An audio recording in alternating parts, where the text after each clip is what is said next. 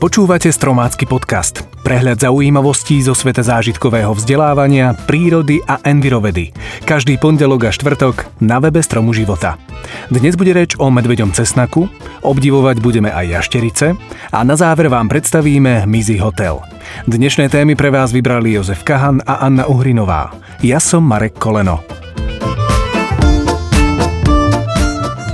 Hovorí sa, že keď sa medvede prebudia zo zimného spánku, vydajú sa najprv inštinktívne do lesa hľadať zelenú bylinku, ktorá v tomto období rozvoniava a zaplavuje lesy. Preto sa nazýva cesnak medvedí.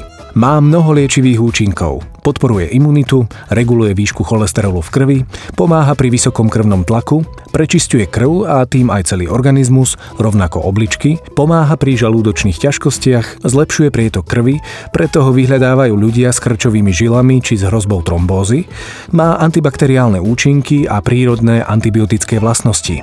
Pomáha pri ochoreniach dýchacieho systému, čistí zahlienené pľúca a priedušky a celkovo zmierňuje dýchacie ťažkosti. Kosti, dokonca znižuje aj negatívny vplyv nikotínu. Najhodnotnejší je čerstvý, bez tepelného spracovania, preto je ideálne konzumovať ho v období, kedy rastie. Objavuje sa už v marci, no nájdeme ho zaručene v apríli v obrovských lánoch v lužných alebo vlhkých listnatých lesoch. Jediným rizikom pri zbieraní je jeho zámena s konvalinkou, ktorá je jedovatá. Ak ale privoniate k listu, nemôžete sa zmýliť. Cesnak vonia charakteristicky. Listy konvalinky nemajú žiadnu vôňu. Konzumuje sa surový, nakrájaný v polievkach či šalátoch. S mixovaním s olivovým olejom, soľou a orechmi dostanete lahodné pesto, ktoré vám v chladničke vydrží veľmi dlho. Naložením cesnakových listov do kvalitného alkoholu dostanete po odstáti na slnku kvalitnú tinktúru vhodnú na detoxikáciu a prírodný liek na širokú škálu ochorení. Na záver ešte jedna rada. Ak vždy necháte na rastlinke cesnaku medvedieho aspoň dva listy, zabezpečíte si hojnú úrodu aj na budúci rok. Pri prechádzke jarnou prírodou môžete stretnúť jaštericu utekajúcu do úkrytu, alebo ju môžete obdivovať, ako sa vyhrieva na slniečku. Vývoj čeľade jaštericovité sa začal pred viac ako päťdesiat miliónmi rokov. Na našom kontinente sa našlo množstvo častí kostier z obdobia mladších treťohôr, ktoré sú dôkazom, že tu žili práve v čase dinosaurých gigantov. Jašterice patria medzi plazy. Pochádzajú z Európy, no bohato rozšírené sú aj v Ázii a v Afrike. Najväčšia jašterica na svete z rodu Galotia žije na Kanárskych ostrovoch. Na Slovensku najčastejšie stretnete jaštericu zelenú a jaštericu krátkohlavú. Prvá z nich je najväčšou v strednej Európe. Dorastá až do dĺžky štyridsať centimetrov a ako jedna z mála sa dokáže šplhať po stromoch. Vyzerá skôr exoticky. Sfarbená je do žltozelená, na hrdle až do azúrovo modrá. Príkladom úžasnej adaptácie na život v úzkých skalných štrbinách je zas jašterica múrová. Plochý trup a dlhé končatiny jej pomáhajú obratne sa pohybovať po zrúcaninách, kameňolomoch a po skalách. Samice jašteríc kladú vajícia v júni až v júli. No existuje aj jedna výnimka. Jašterica živorodá, ako už aj meno prezrádza, nosí vajíčka vo svojom tele, kde dozrievajú približne tri mesiace.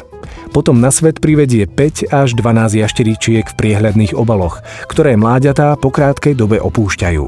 Takto sa tento druh prispôsobil chladnejším podmienkam hôr a euroazijskému severu.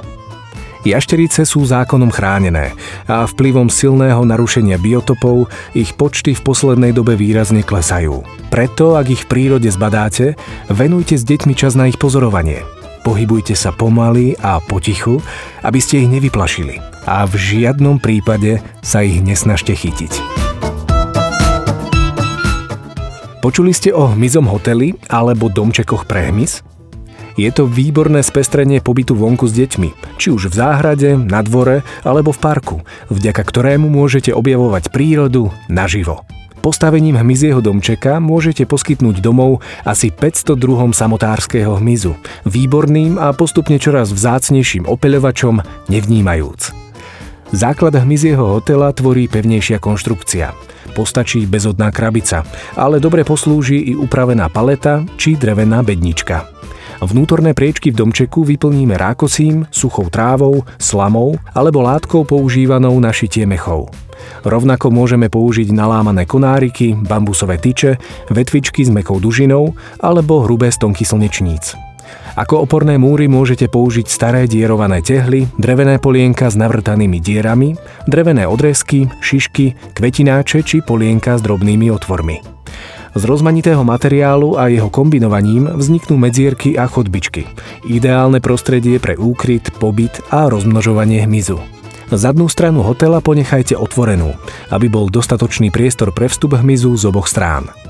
Výnimkou je jedine pletivo v zadnej časti a poprípade aj vpredu. Zabezpečí, aby sa postupne nestal hmyzí hotel krmitkom pre vtáky.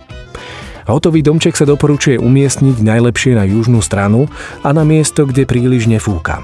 Spravidla ešte v ten istý deň, ako nainštalujeme hmyzí domček, priletia prví obyvatelia. Čmeliaky, motýle, osičky a lienky.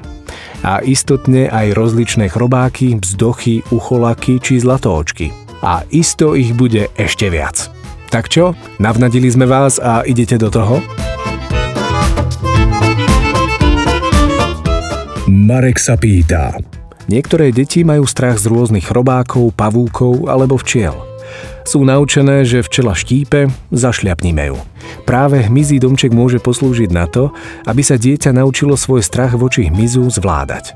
Samozrejme potrebuje k tomu podporu dospelého, ktorý ho naučí vytvoriť si aj so svetom hmyzu vzťah. Ako ste na tom vy?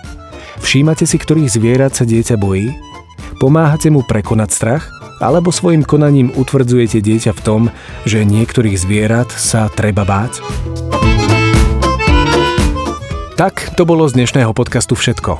Na budúce si povieme o jarnej migrácii vtákov, o vplyve farieb na človeka a separovať budeme tentokrát baterky. Teším sa na vás už tento štvrtok a budem veľmi rád, ak nám dáte aj odber. Ďakujeme.